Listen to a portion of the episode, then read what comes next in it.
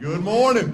Good morning, Joe. Welcome to Miz Roundtable, Mark. Happy birthday. Thank you. you. Yeah, thank you. Happy birthday. Morning, Ronnie. You. How are you? Good. Man. I told Phil, Phil said, you're really going to like this series. I said, no, I'm going to love this series. I got up at four o'clock this morning, excited about this one. New series, guys. Fathering, the model of Jacob. Or Jacob modeling fathering. Not perfect, just inspired by God. Fathering. It's a new series. So let me do some housekeeping. Uh, just kind of checking back in here at C Spire. Uh, guys, if you're here today and you're a first timer, raise your hand. One guy, thank you. Two guys. You are now part of the men's group. So please invite other men to come. We are at a, in, in my opinion, we're at a critical juncture in society. Masculinity and men are under attack like I have never in my lifetime seen before. Maybe it started in the sixties, I don't know, with whatever, whatever revelation, whatever, whatever. But I know clearly in my own eyes, I see men, fathers, and masculinity under attack every day in media, wherever you want to look, radio, T V, movies, men are under attack. But men are an integral part of the family. That is the cornerstone of the family. Something that needs to be restored, something that needs to be bolstered, something that needs to be encouraged, something that needs to be coached. We may not have had the best example of fathers, but that doesn't mean we can't change things. It's up to us. I'm glad you're here. Please take the opportunity of asking another man to come join us. If you're somebody you know that's traveling and they can't do that, they can get us on the podcast or they can find us on men's table dot com. Please encourage men to go there. If you've missed notes from previous series, you want to go back and look, men's table dot com is filled with information there. Please go back and look at it. When you come in in the mornings, if you would, please be sure you sign in. C Spire does host us and provides us this meeting space and the breakfast. We appreciate that. Thank you so much. The only thing they ask in return is if you would please sign in so they know who's in their building. Now, that is a security issue as well as it's a way for us to keep up with who's here so you can be on the newsletter, and if we have a change in schedule or something, you can be, you can be made aware of that. Parking. Free to park over here in this area. You can park on that side of the building. All this parking over here is easily accessible. It looks like it may be controlled by gate access, but you can park over there. Please invite other men to come. We appreciate that. Deer Camp this weekend is sold out, as I understand. Fantastic. We got one spot left. One spot open. One spot open for Deer Camp this weekend. Uh, if anybody would like to join us, please go online. Uh, there's information at the bottom of the handout where you can sign up and register. Please do that. With that, let me open us with a prayer. Heavenly Father, we thank you for the opportunity of gathering here today.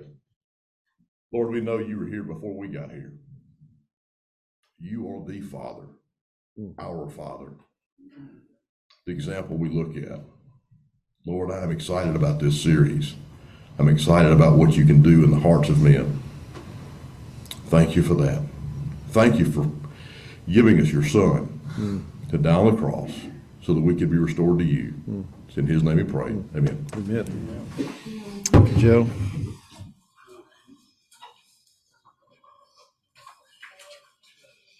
Morning, gentlemen.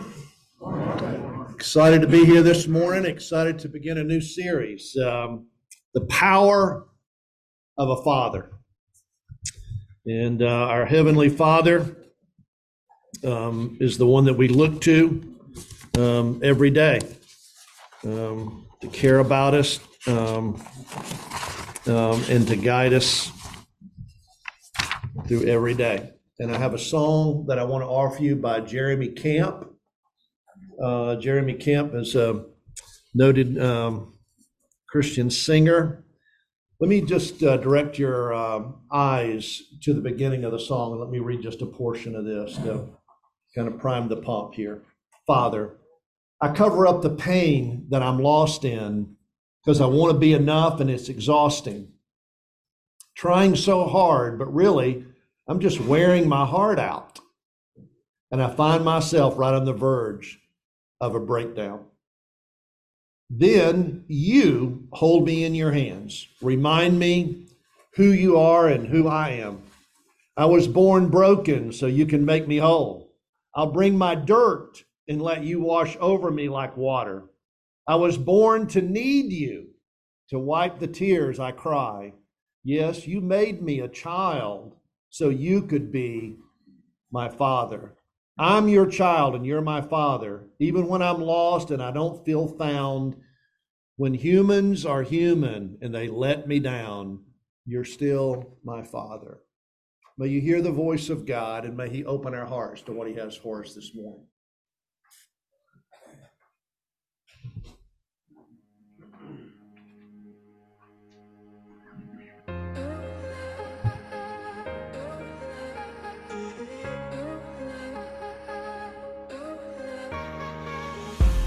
I cover up the pain and I'm lost to you.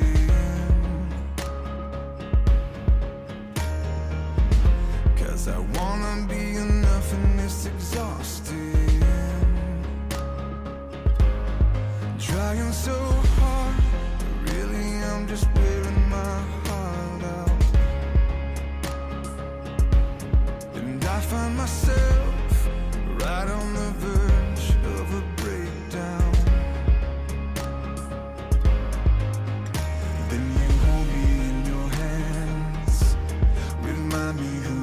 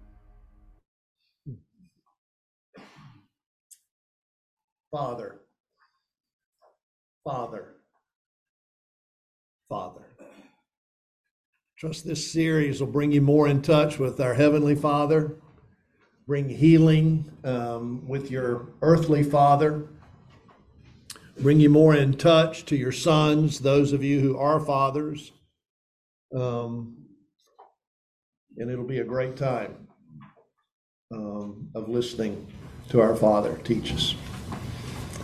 Be on the alert, stand firm in your faith, act like men, be strong. First Corinthians sixteen thirteen. So we start a new series today.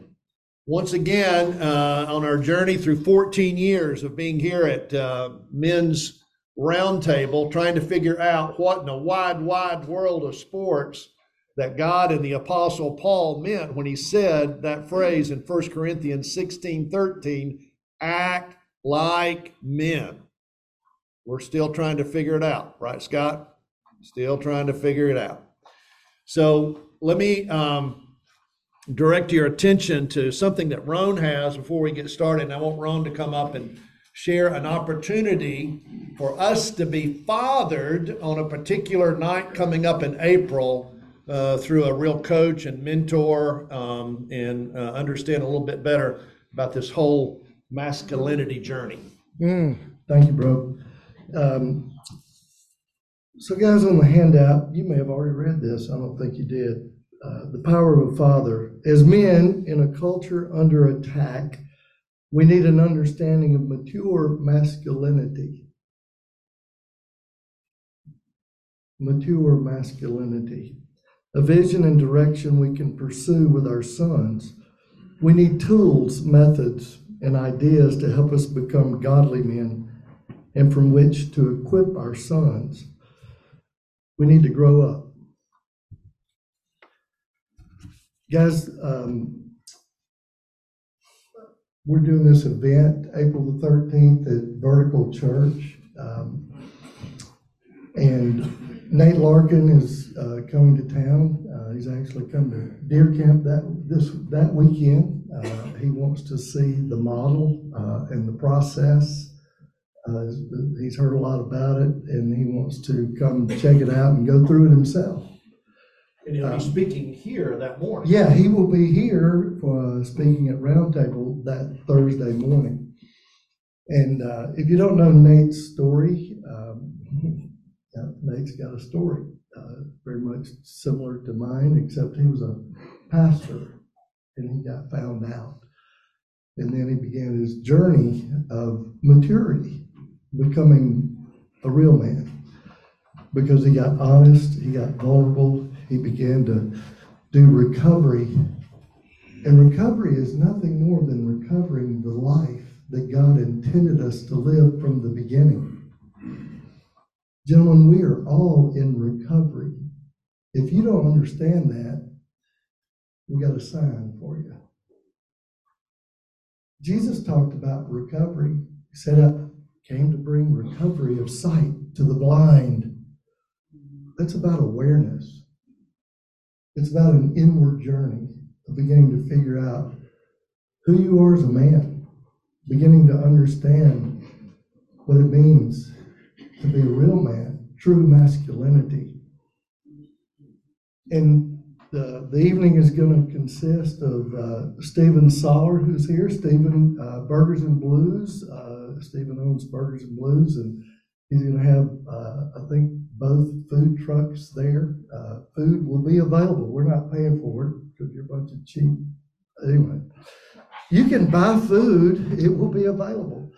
Uh, and then Nate is going to speak, and then we're going to do a panel discussion, uh, just and Q and A time. And there'll be some guys that have been part of Deer Camp community, uh, understanding what it means to begin to live life connected on a deeper level in authentic community with other men, uh, not church.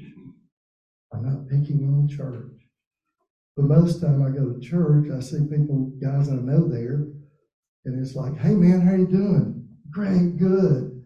I'm fine. See you next Sunday. Let's go serve. Let's go do something. There's no connection. Not bashing the church, it just is what it is. And life was meant to be a team sport, as we always say. Um, Nate is the founder of the Samson Society. It is a worldwide ministry to men. Uh, it originally started uh, just as a ministry for men to become connected in deeper ways, much like Deer Camp. And guess what? Men show up, and sexual brokenness, it just permeates everything. Same thing at Deer Camp. Our culture has changed. Men are dying, men are struggling. It's just the reality of our culture. And April thirteenth will be an opportunity to actually begin to understand and experience on a deeper level what it means to live life connected. It's what Jesus modeled. It's what he taught us. It's what he showed us. It's how it was meant to be. And the goal would be for, I mean, you know, you guys here are kind of on the next level of kind of dipping your toe in the water. If you just come to Round Table, you're dipping your toe in the water. If you haven't been to deer camp, uh, you're not in the deep end of the pool. That's a challenge for those of you that haven't been. You need to. And for those of us that do live it, the goal would be to bring guys that don't know what this stuff is all about. I mean, our mission, our purpose, our goal is rescuing the hearts of men. Because men are hurting, men are dying, men are alone. So I want to encourage you to put this date down. Bring a guy. Um, and I would say, I don't know, go zip tie your pastor, duct tape him, uh, get everybody on staff at your church and get them there, because they need it too. Those guys may need it more than regular guys, because they can't be honest for nothing. Look at fire. I don't blame them. I like my stuff. I wouldn't be honest either. Um, We will, uh, the donations will be, we're past the plate about ten times, I think. Uh, and then we'll have a place, the Q R code, there'll be a place for donations. And any money that we raise, hopefully a lot, uh, it'll be split between uh, Samson Society and Ebenezer Place, Deer Camp. And that's where the donations will go. So guys, I just want to implore you to, man, drag some guys there. Uh, I think it's going to be an incredible opportunity. Um, Phil and Ben, Derek, and myself will be part of the panel discussion, and of course Nate will too. So I think it's going to be good. We're going to Facebook Live it. Um, Samson has fifteen thousand men all over the world, um, and we're going to video, uh, actually professionally video record it, to use as a resource, because I believe it's going to be that good. So I'm going to put these out on the table. Grab one and go out, spread the word, get guys there. Thank you, guys. Thank you,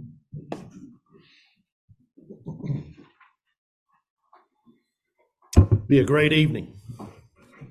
Pick up your notes. Let me uh, complete the uh, reading of the introduction. Uh, Roan uh, mentioned it. Is this on? Is it? Okay. Um, the power of a father. Follow with me as we read our introduction. Um, as men in a culture under attack, we need an understanding of mature masculinity, a vision and direction we can pursue with our sons. We need tools, methods, and ideas to help us become godly men and from which to equip our sons. We need to grow up. And then, as always, the method of God, all through Scripture, He gives us a model, even an, imp- an, an imperfect model, and He gives us Jacob. Jacob, the patriarch of Israel, the father of a nation, is a troubling character in the Old Testament. He is so much like us, like me, with very human strengths and weaknesses, but a man with a striving for spiritual things. From this imperfect man, we learn important lessons of faith, especially we learn about God's grace, time to engage, enjoy the adventure. Guys, this series uh, we will spend uh, through uh, Labor Day. So the next six months or so, we'll be uh, working uh, with this idea of your father wound, of fathering. Again, Jacob will kind of be our biblical model. But I'm going to invite you um, to finish the work, complete the work that maybe you've begun but never completed with the work of your father, or those of us who are fathers, the work with our sons. And I'm going to encourage you to do some letter writing, and I'm going to model that, share that, examples, and I want to invite other guys in the group, as we've been doing the last several um, uh, months through our Be the Lion group, that as you have stories to tell, please let me know. And I would love to give you three minutes or so just to share it uh, with the whole group. So again, we can model for one another the work that you're doing, I'm doing, that we are doing collectively uh, to encourage one another. So pick up your pen. Let's go to work. Let's start with some writing, some journaling. I believe in journaling, don't you? Qu- uh, question number one. What stories of your father do you carry?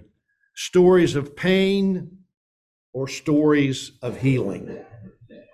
But guys, I've been working with uh, men for over thirty years. And um, when men get honest about their life, there's two topics that will start to come out um, as they're being honest. And it's typically the story of their fathers. Um, few of us had great fathers. Uh, many of us had fathers that wounded us deeply. The harsh things they said, or in my case, the harsh things that were never said. It was the silence that was more damaging. I mean, I was like a golden retriever trying to get a dog biscuit with my dad, wanting him to tell me that I played a good basketball game, give me that verbal affirmation. He just didn't know how. But I didn't know that he didn't know how. I thought in my crazy head as an eight-year-old, a ten-year-old, and a twelve-year-old that he was withholding from me, that he was just trying to be mean and tough. And dude, you know what fill, uh, will fill a hole of a young man who is deeply wounded? You know what will fill that hole? Anger. Anger. Anger. The deep wounds of a, of a young boy that are illustrated by the anger in an adult man. Um. So as you consider that first question, I want to read to you a letter that I wrote to my dad um, when I was forty-three years old. I just had my seventieth birthday. So this was a few years ago, but this was such a huge letter for me. And I've shared it here before, um, but, I, but I want to read this because I want you to hear this as work that you may need to do. My dad died on December the first. He'd have been ninety-five years old. So glad he's in heaven. He's dancing with Jesus. And I didn't have anything I needed to say to him or hadn't said. And I'm so glad that I could just, you know, usher him into heaven. He's in a much better place and not feeling all this regrets. I wish I'd have said this, wish I'd have heard this from him, all that. So here's the letter that I wrote my dad that began the healing process in our relationship. Uh, I was forty-three years old, written on August the twenty-sixth, nineteen ninety-six.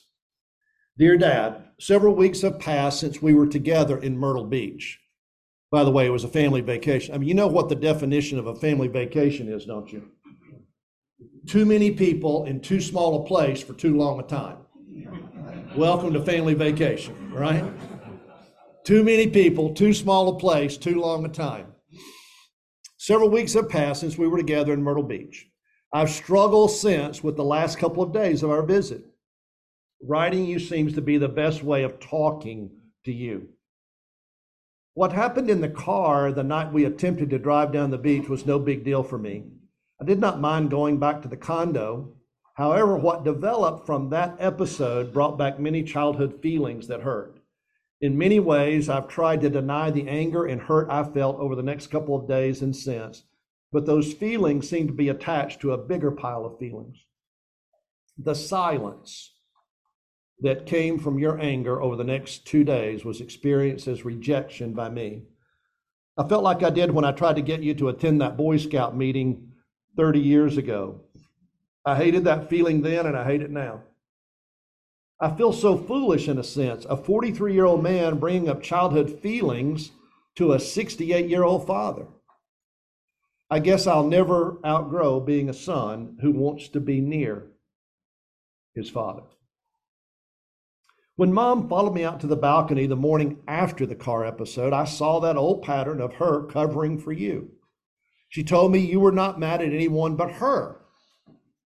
Well, that did not help me because I wanted to hear that from you. And again, I felt the same feelings I felt at eight and nine and ten years old when she talked to me, but you did not.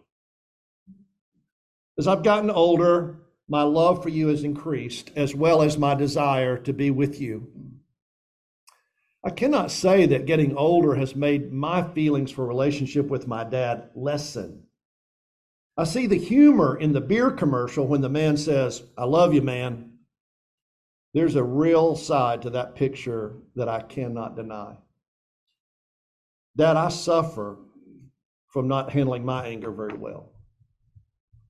Carla, the girls, and others have experienced my anger more than I wish they had to. I've seen by me holding the anger inside and being silent about it causes them to feel rejected by me. I never intend that, but the anger is like a deadly gas that no one sees, but it permeates the room and chokes the life from those in its path. I wish that those last two days in Myrtle Beach had been different. I wished you would have said something to me, but there was nothing said unless I spoke to you. No goodbye, no nothing. I realized you were not mad at me, but how it made me feel could not have been much worse. I love you, even when I experience hurt. I am sorry that you and I both suffer from an anger problem that affects those around us. I'm trying to break that pattern. You've given so much to me. You've helped me in numerous ways. I know I probably did not show or express my thankfulness enough. You and Mom are appreciated. I would like to hear from you. I'm not mad at you. I love you too much to be so. I just experienced those last two days of Myrtle Beach too painfully to act as if nothing happened. I guess many things have changed as the years have passed, but me being your son and you being my daddy has not changed. Love, Phil. Guys, that was almost thirty years ago. Still brings tears to my eyes. I sent the letter. This was back in the days of pagers before cell phones. I sent it on a Monday morning, and it was on Wednesday my pager goes off.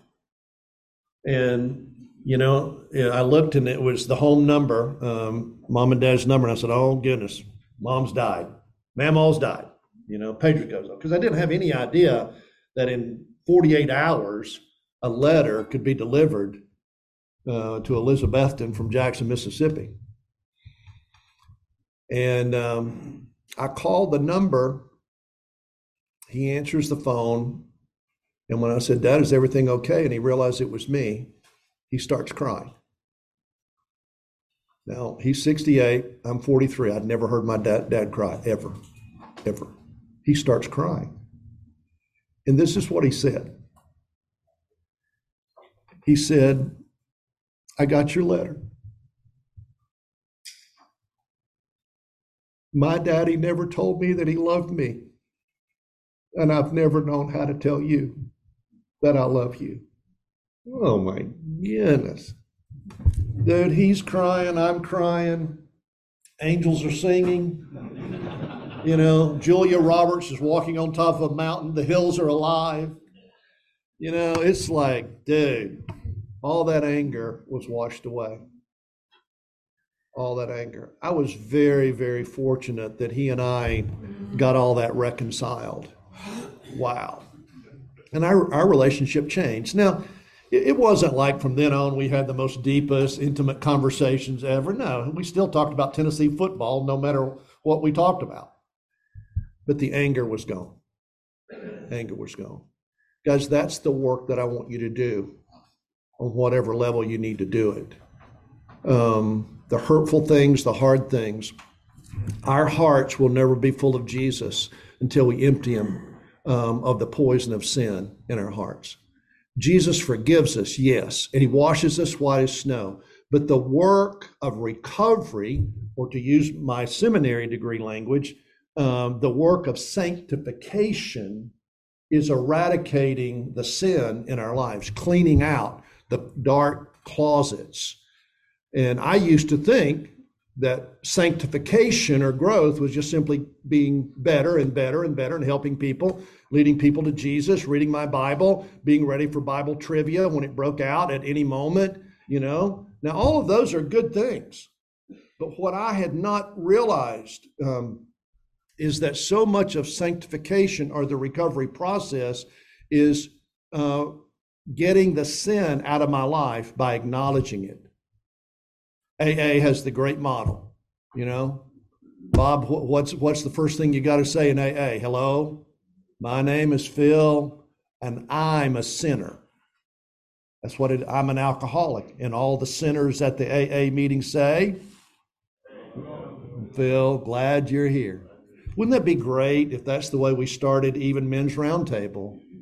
Wouldn't that be great if that's the way we started Sunday school class, if it's the way we started church? Let's all stand and acknowledge why we're here. Hello, my name is, and I'm a sinner. Guys, that's the work that we're going to do is this process relative to our fathers. And you're welcome to have a copy of this or anything else that I share um, that can help you on, on your journey. All right. Question number two. We're moving right along here. Question number two.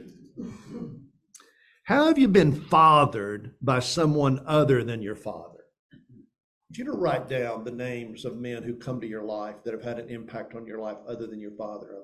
A Little League baseball coach, um, a grandfather, uh, just a friend that you're sitting to this morning. I, I've, I've been fathered by men in this, in this room. And again, that term, I understand, may be new to some of you. Uh, fathered, you know, you didn't you didn't get that word in English grammar. You know, diagram that sentence. How have you been fathered? You know, we're using fathered as a verb. There's an action being taken. And the idea of being fathered by other men, by a group of men who being cared for, nurtured, giving you feedback, Uh, holding and containing your hurt, um, correcting you, affirming you. That's what we mean by fathered. Now, by the way, in, in that regards, there's two books that I'm going to be using as a resource. Again, as I've said to you many times before, my spiritual gift is plagiarism and personalization. I'm very proud of my gift. Uh, my, uh, my wife loves me and she calls me a curator. Uh, that I find really good stuff like a museum curator, and then I pass it on to you. So the two books that I'm using um, is Jacob, Following God Without Looking Back by Gene Getz. Many of you know Gene Getz is a fantastic Bible teacher out of Dallas Seminary. Had the privilege of sitting under Gene Getz uh, while, uh, the year I was on staff with Campus Crusade, Steve, at S M U. Uh, he was just starting Fellowship Bible Church. And then the other book Um, is by Robert Lewis, and mine is personally autographed. Philip, God bless Robert Lewis. I was at a Robert Lewis conference in um, uh, Little Rock, Arkansas, where his church is. And his book is Raising a Modern Day Knight, A Father's Role in Guiding His Son to Authentic Manhood. So I would encourage you to get this book and read this. It's fantastic uh, in terms of especially helping young men Um, become father, uh, become uh, mature adults. And so if you're a grandfather, it's a great book to help uh, lead your grandbabies, uh, grandsons into adulthood. Final uh, question. Who have you helped to become a better man? Who have you helped to become a better man? Think about that. Who can you say that you're even praying for? Okay, you know, you might say, well, Phil, I don't know how to help somebody.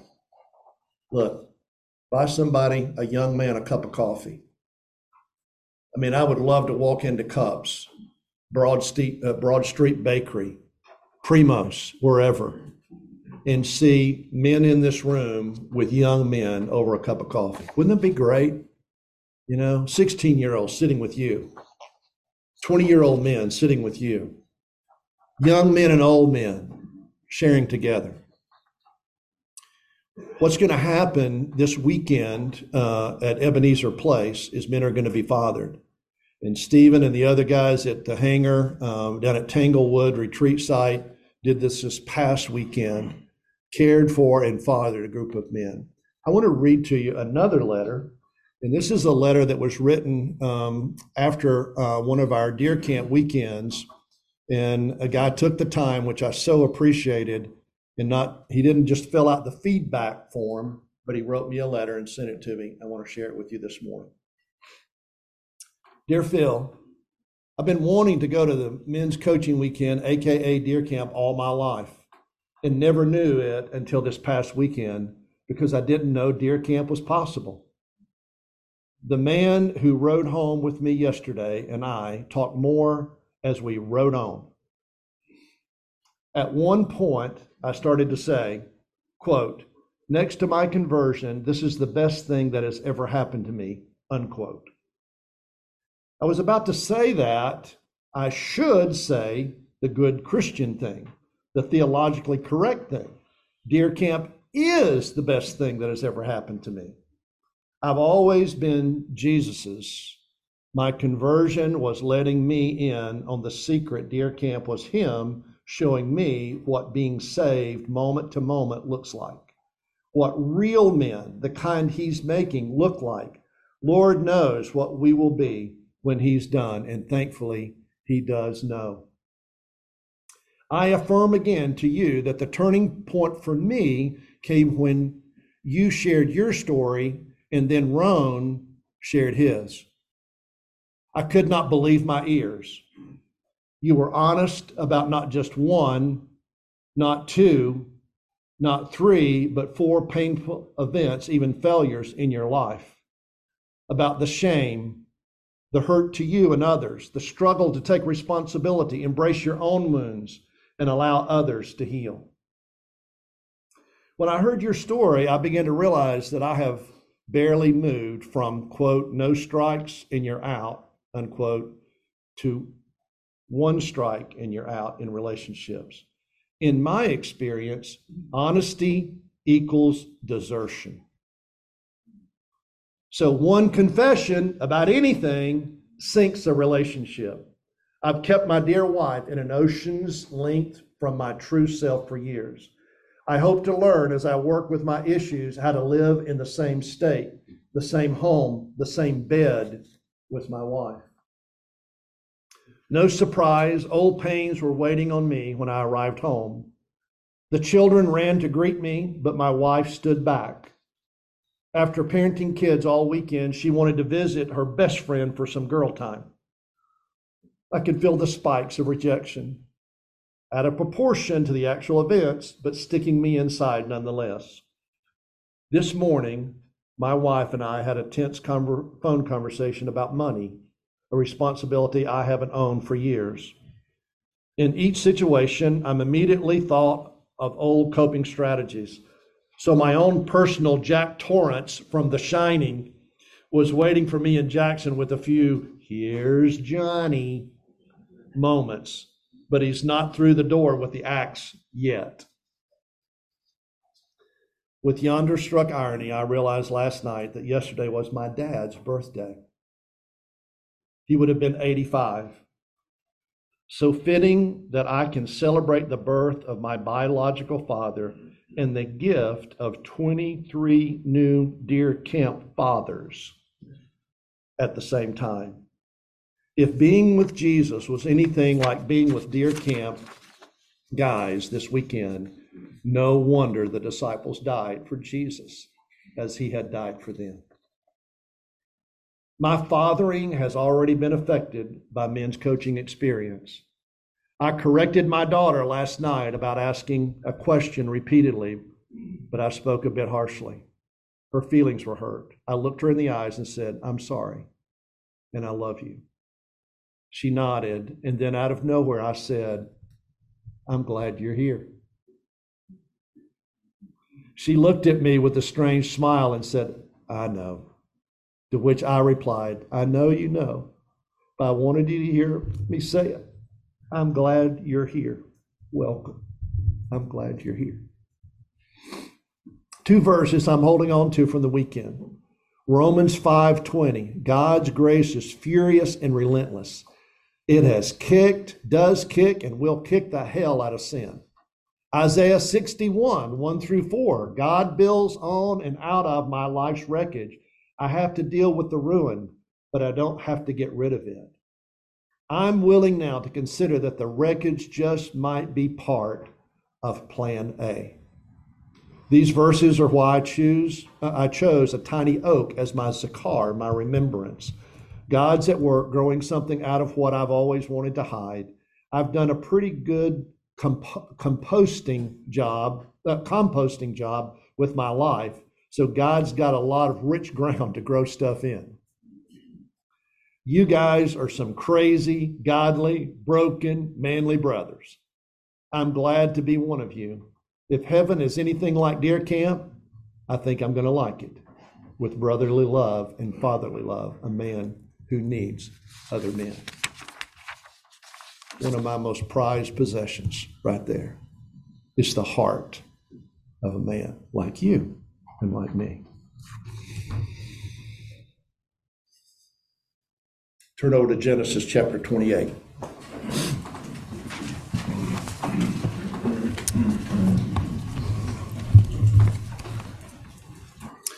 Genesis chapter twenty-eight begins the story of Jacob.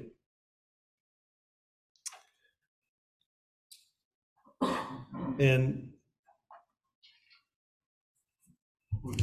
no, it's twenty-five. I was, I was going to say that that's not twenty-eight. That's not right. Thank you. twenty-five. Yeah. Genesis twenty-five is the um, beginning of our exposure to Jacob. So we're introduced to Jacob. Follow with me at verse nineteen. This is the family tree of Isaac, son of Abraham. Abraham had Isaac. Isaac was forty years old when he married Rebekah, daughter of Bethuel, the Aramean of Paddan Aram. She was the sister of Laban, the Aramean. Isaac prayed hard to God for his wife because she was barren. God answered his prayer, and Rebekah became pregnant. But the children tumbled and kicked inside her so much that she said, if this is the way it's going to be, why go on living? She went to God and, and to find out what was going on, and God told her, two nations are in your womb, two peoples butting heads while still in your body. One people will overpower the other, and the older will serve the younger. And when her time to give birth came, sure enough, there were twins in her womb, and the first came out reddish, as if snugly wrapped in a hairy blanket, and they named him Hairy, Esau. His brother followed. Now listen to this. His fist clenched tight to Esau's heel. They named him Jacob Heel. And Isaac was sixty years old when they were born. The boys grew up. Esau became an expert hunter and outdoorsman, and Jacob was a quiet man, preferring life indoors among the tents. Isaac loved Esau because he loved his game, but Rebekah loved Jacob. And we'll read on. Jacob was a mama's boy. Jacob played video games. Esau was a hunter. Jacob was addicted to watching television. Esau fished and hunted. Uh, so, guys, it is so important that we understand. Put the slide up there, Jeff, if you would, please. That God has given us a model, a patriarch of Israel, I mean, the, the father of Israel, Abraham, Isaac, and Jacob. And God says, these, these are your fathers. There's a lot of information about Abraham. There's not very much about Isaac, by the way. It's interesting. Isaac is, you know, we, we remember him as, as kind of the sacrificial lamb almost. Uh, there's very little about Isaac, and then there's a ton on Jacob. And we're going to look at Jacob over these next few weeks. Kind of fill in the blank there. But what I What I want to do is, in this series, thanks to my good friend Jack Page, and Jack, you don't, you don't even realize how God uses you sometimes, but I was preparing for this, and Jack sends me a text about a video um, called Show Me the Father. I wasn't aware of that, Jack, until you sent that to me. That's what we're going to use in our series. It was done. When I, when I looked at the trailer and I saw um, the, the uh, video, like, I'm going to show you clips out of this through our whole series, to, to where over a period of time we'll basically watch this. But I want, I want to encourage you to watch this on your own. I'll show you the trailer, Show Me the Father. Watch this. All of us have a fatherhood story. My dad was my hero growing up. My father was somebody who disappointed you. To have my father proud was my sole purpose of playing football. I want to make a difference in the lives of young people the way my father made a difference in my life. We put a representation of our father in all of our movies. I prayed for me and my brother and my mom to get through this night. I think we lived in seven different houses, kind of running from my dad. I started losing my ability to walk. We didn't realize the war that was going on inside of him. Wishing that I could just die. Lord, why didn't you give me a dad I could call? Because I need wisdom right now. I knew that I wasn't prepared to be anybody's mom. I was doing the right thing for him. And I panicked. And Sherman says, man, listen, calm down. It is a beautiful thing to have a child. This is why I do what I do. For guys like that. I mean, it was like the hair on the back of my neck is standing up. She said, I can tell that you already love her. And I did. I would get asked about family history. I didn't have any answers because I didn't know. Did you have a baby in nineteen seventy-two in Allegheny County? She sends back, yes. Like, ah, this is her. I'm stunned. He's real. It's really out there. And this is really real. This is really him.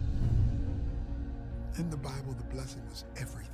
I declare that you are a beloved son in whom we are well pleased. You're pushing all the buttons that men want to hear their dad say. It was the first time I had been called out like that. He was that first man that paid attention to me. He was treating me like a dad would.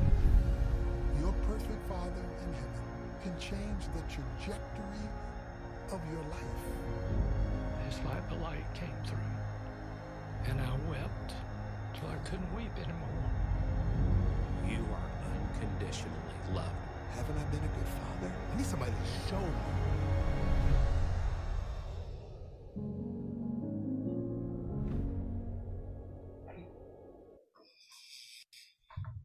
I encourage you to watch that video.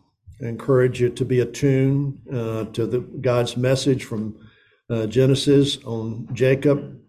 I invite you to be attuned to the words from First Corinthians thirteen, verse eleven uh, through thirteen.